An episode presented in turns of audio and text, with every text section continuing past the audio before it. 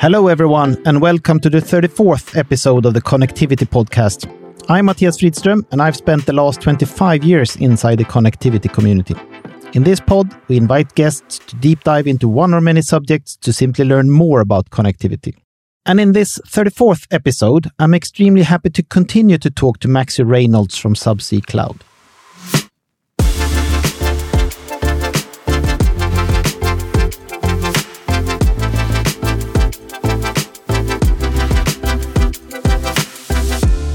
If you would kind of explain to someone who's not really understanding how this looks like, you know, how big is a pod that you're yeah. lowering down into the water? Is it like a huge big house or is it smaller than that or is it much larger than yeah. sort of? No, they're they're small. They're uh, shipping container size. They okay. res- they very much resemble a shipping container, um, and we done that for a few reasons. The first is that that's what came to mind. But the second is that, um, you know, we have these standardized containers for a reason. And the guy that originally came up with them is a, is a genius. There's a whole book on that, and I'll email it to you so you can put it in your yeah. show notes. But essentially, they're like 20 foot shipping containers, 20 feet by about eight and a half. Mm. We can fit like 18 racks in there, about 800 servers, call it and we lower them into the water. They're filled with a fluid, a proprietary fluid, and we lower them onto the seabed where we have guideposts in place for them. We lock them in and we leave them there. We connect them subsea to power and telecoms.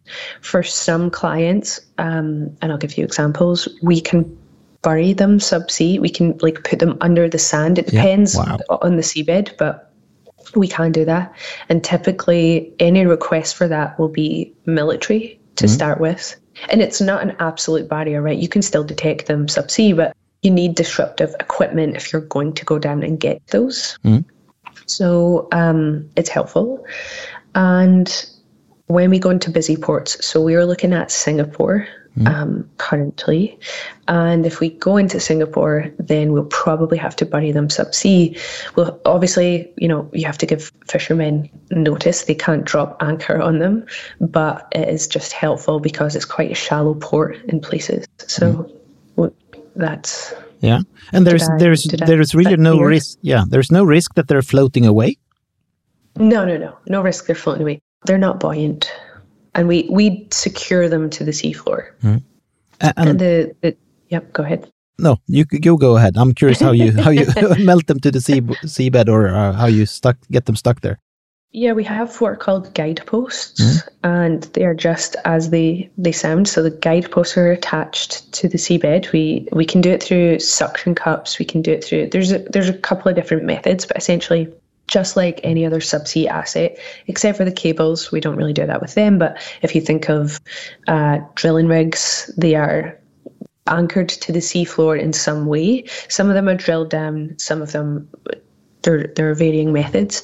So we we use guideposts and basically it's sort of think of just sort of four corners, almost like a four poster bed. Mm. And we use an ROV to guide, so a remotely operated vehicle, to guide the pod down to mm. its resting place.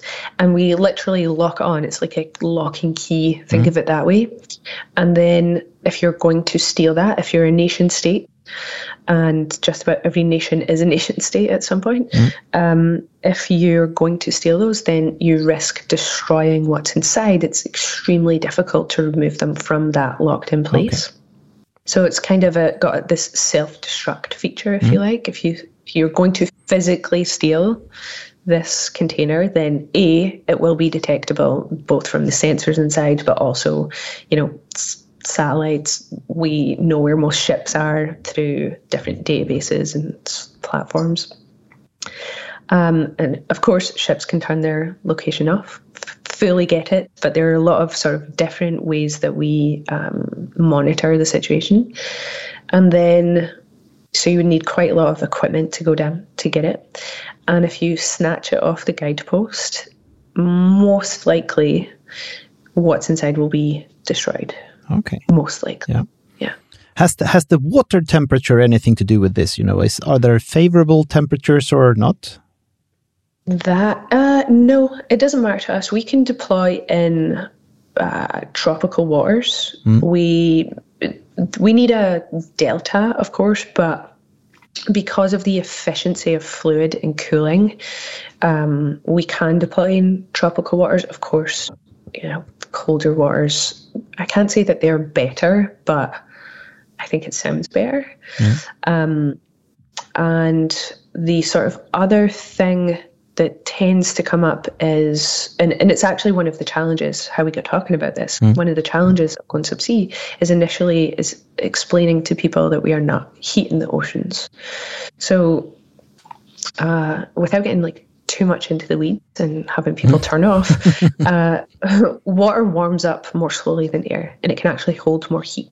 So the specific heat of water, that is the term, is higher than most other substances. So it absorbs more heat before its own temperature increases by a degree. So, said sort of another way, water needs four times as much energy to raise its temperature by one degree as the same mass of air does. So, we've measured in our testing yeah. how the water heats up. And it looks as though it heats up by about a thousandth of a degree because the water's always flowing. We're not going to, yeah. you know, it's not stagnant. Um, and it's sort of like I, it's not, it's not a perfect analogy, but you know when you're standing like beside your pool, well, you're you're in Scandinavia, you don't have a pool. Um, when you are at the beach and it's very hot and the sand's hot, and you get into the water and it's cool, there is a reason for that. Like it's it's very similar. So I I tried, you know, for non-technical people, that's how I usually explain it. Most people accept it. I think we face a lot of opposition from uh, environmental groups, as we should, if mm. their job is to look after the environment because they think that other people won't do that, then great. We don't we don't want to be in like we don't want to be diametric like opponents almost come we'll share the information you can be around the testing i think it's a good thing people are looking out for the environment but we're our biggest like messaging thing at the moment what we're fighting for is to say we're actually not bad for the environment we're really good for the environment we're save about 40% of the carbon emissions at a minimum so that's where we are just oh, now. Yeah, and that's really really good. Yeah. Uh, what, what's kind of the expected lifetime of this of, of these pods? You know, yeah. uh, will you yeah. just re? I guess the the server's getting older quicker than the pod itself. Correct, correct. Uh, to work with uh, most of the hyperscalers, the, the the ones that we are working with, you have to have longevity. Um, so we have about a 25 year lifespan on just the outer components. Mm. Of the pods, the servers, you know, they're not ours, and we don't care how often you uh, update them, change them out, sort of thing. Um, but yeah, about 25 years. And what we'll do is we will reuse those, repurpose those. So uh, for some, we'll just reuse as data centers. We'll, you know, move them areas, or we'll simply just switch out the servers and put them back down. In other cases, if we're downsizing or if something's moving, wh- whatever the reason may be, we'll use them for some of our, our other services, which is, again, obviously putting things subsea. So we put PFEs subsea um, and things like that. So we'll we'll reuse. And the other thing that we that we also do is we recycle. So some of the companies that we have partnerships with, we use uh, that are oil and gas. We will recycle their assets where possible. Mm. And so we get a lot of reuse. But yeah, longevity is mm. one thing that people care about. The other thing is robotics. Companies, the larger companies, are looking towards robotics, which I did not know until fairly recently. So that's interesting.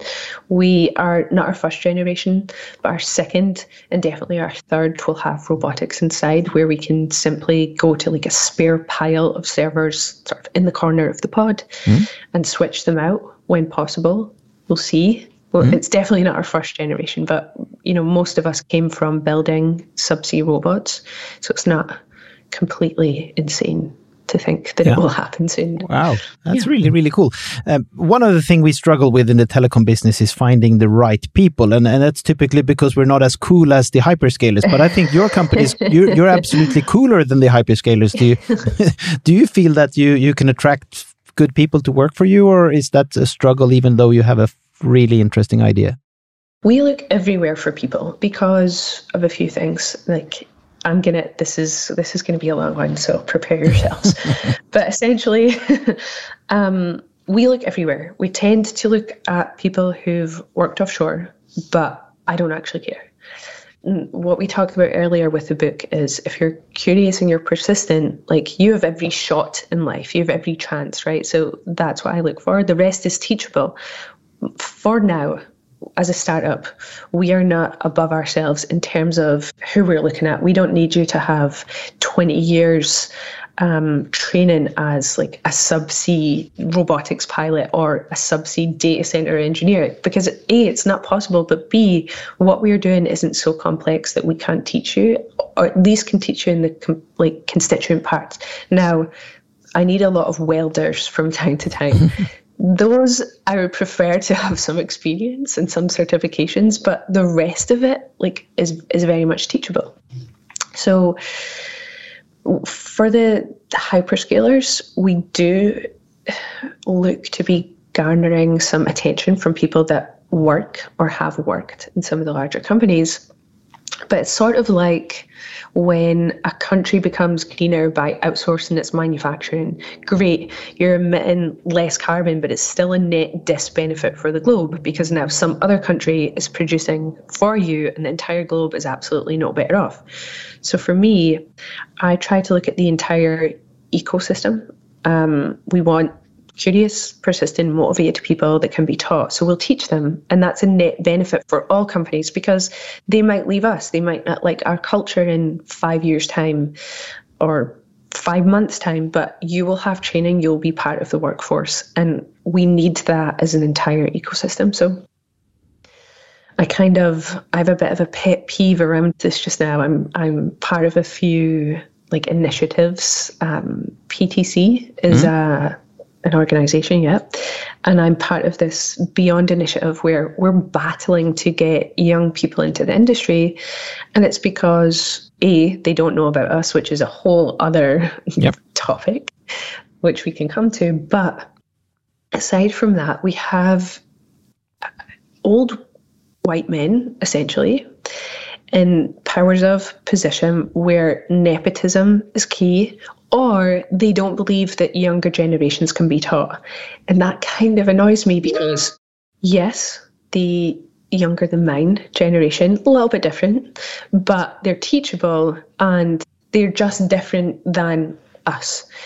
But we're treating them as if uh, you know they've got like leprosy as a as a whole generation so that that bugs me a little bit and the whole sort of what we are doing is too complex to teach no it isn't it really is not it's just i think it's I've got, I've got, I could go on and on about this. I'm going to stop. Yeah.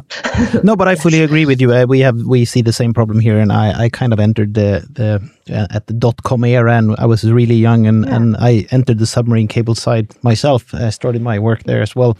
Uh, and I remember most of us are still around, and, and you're absolutely right that the the whole technology sector is just too old uh, and too male dominated. So we just need to fix that. But and it's really really good.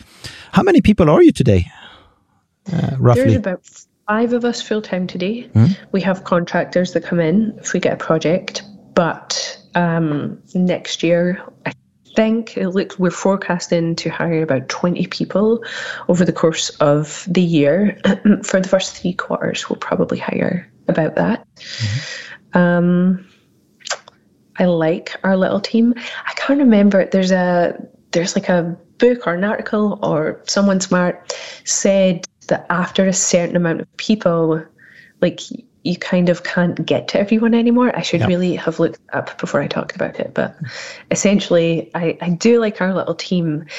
Having a company is a little bit like having a child. You need it to go out into the world. You have to get it out there and, you know, get it socialized and but you get a little bit nervous scared for it. Like I don't want to send my child to school, yep. sort of thing. It's a little bit like that. So I like our little team. We're very um, solution centric. N- none of us uh, look at problems and are defeated by them. It's we love a problem that's hard to solve, and I am a little bit worried about as we grow. How do we how do we keep that? How do we keep that culture? And uh, but I'm an overthinker, so. Yep we'll see what happens. yeah, no, I, I think that's really good, and I, have also read read the same type of books where they say, you know, once you're beyond forty people, then no one really knows that's everyone. Right. Uh, yeah, I, I can say, you know, we're still only five hundred people here in Arelion, and I still feel there is a feeling of uh, not everyone knowing everyone, but still uh, a size that can be handled by like a familiar style. Uh, yeah, you know, there's the everyone knowing everyone is is that you are right, and as long as you have the feeling that you're part of something, I think that's very helpful. So almost like you you're branding the people, or you're creating the evangelists, yep. like I think that that is very possible.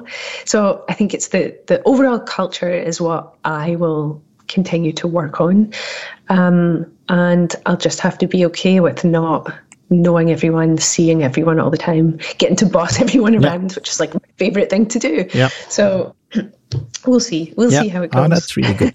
uh, you've mentioned sustainability a number of times, and that's obviously the key word these days. And, and everyone is trying to be more sustainable. And I, I, I would imagine people feel that the whole purpose of what you're doing is to do with sustainability in some way. But you also said you see some skeptical people around and they feel, you know, you warm up the oceans, blah, blah, blah.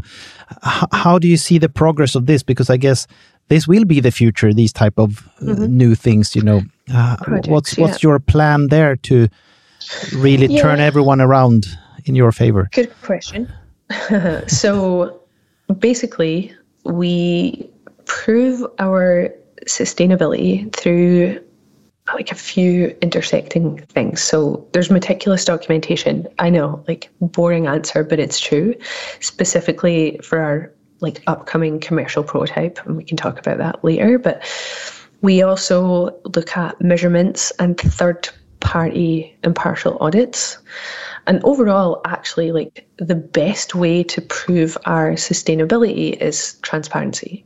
So we are focused on sustainability and environmentally sound engineering and we can't afford not to be.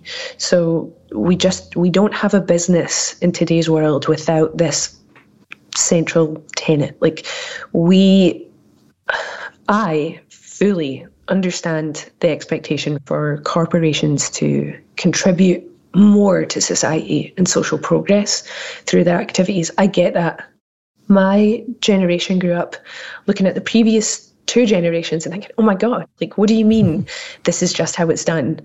It's absolutely the most dangerous red flag, mental bias, absurdity we have in business today. That phrase, this is just how it's done, this is how we've always done it. I, I hate it. So, we can do things differently. We will, you have to prove that that difference is better, and that's like what we are trying to do. That's what we're setting out to do. So we don't look at any group that opposes us as an enemy, so to speak. And and you know, a harsh word, but we don't. We just think, okay, let us prove it to you, um, and not to get sort of too holier than thou, but I do think I, as the CEO of the company and what I show and what my team currently believes is that what people want um, from the companies that are at work in the world today is transparency and not to transparency and not to put profits before absolutely everything. So I think our willingness to embrace that cultural cultural frontier is irrevocably linked to our success. So we do take that fairly seriously. So we measure, we document, we show, we're transparent. If it doesn't work the first time, then okay, we'll tweak that and we'll do it again. That's engineering, it's iterations. And so we're we're comfortable with that. And I think that's the only way to do it. I, I cannot think of another way to do it. Oh. Well, that sounds sounds like a very very good way to do it. So, kind of, where are you today? You know, uh, how yeah. many of these ones do you have in the water? Interesting question. So we do not know. Um, we gave, we lost them. No, oh, oh dear God. Do not let that be the soundbite. Um, what happened is we worked with a uh, military faction organization, friendly, mm. and we are foreign. All of us in this company currently, we are most of us are domiciled within the states, but we're still foreigners. So we actually don't get to know that much about the pods that we gave, but we gave uh, quite a lot of megawatts. Um, let's let's say it was around nine, 10 megawatts, and we do not know how many are still functioning. And and you know we're attractive to military organizations because the pods have a very tactical transitional quality to them. They are the right they're they're made for intermodal transport. You asked me earlier what size are they? They're yep. shipping containers for yep. a few different reasons. One, we can get a lot of them on the back of a ship, yep. which we need to do to get them out to sea. But also you can get them into military planes quite easily. So they can be deployed quite quickly depending on the infrastructure depend you know where they're going to and they can be removed quite quickly so i think that makes us quite attractive to those types of companies Oh, that sounds great. Sounds really good. I, I, see on the time here we're getting towards the end of this conversation. I would love to just continue yeah. to talk, but it's it's really really good.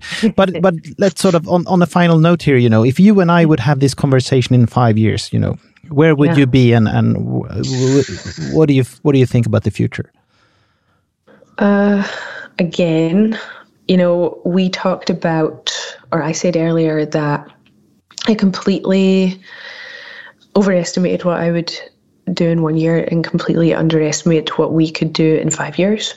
Um, in five years, I think we'll see widespread adoption of immersion cooling mm. um, as data intensive technologies like artificial intelligence and the Internet of Things become more widespread. Um, I think we will see. Actually, I think we'll see like the great oppressor of immersion cooling, like the drag on the progress of immersion cooling, which is capillary action. And if you're not familiar with it under that term, it's the ability of liquid to flow vertically and horizontally mm. along narrow spaces, even in opposition to external forces like gravity. So I think we'll see that is pretty much eradicated um, through some hardware design.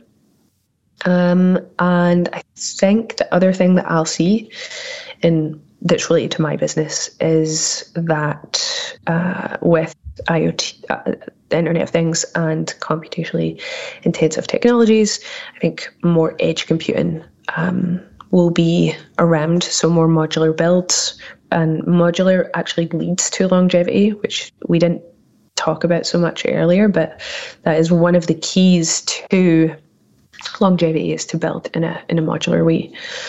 I, I think that's probably yeah. No, I think that was a really good a good summary of all this. Yeah, oh, thank you. Yeah, it's been a it's been a fantastic conversation, and I'm I'm so happy to have you here. So uh, yeah, Maxie, thank you very much for for joining me in this conversation. Thank you. Thanks a lot.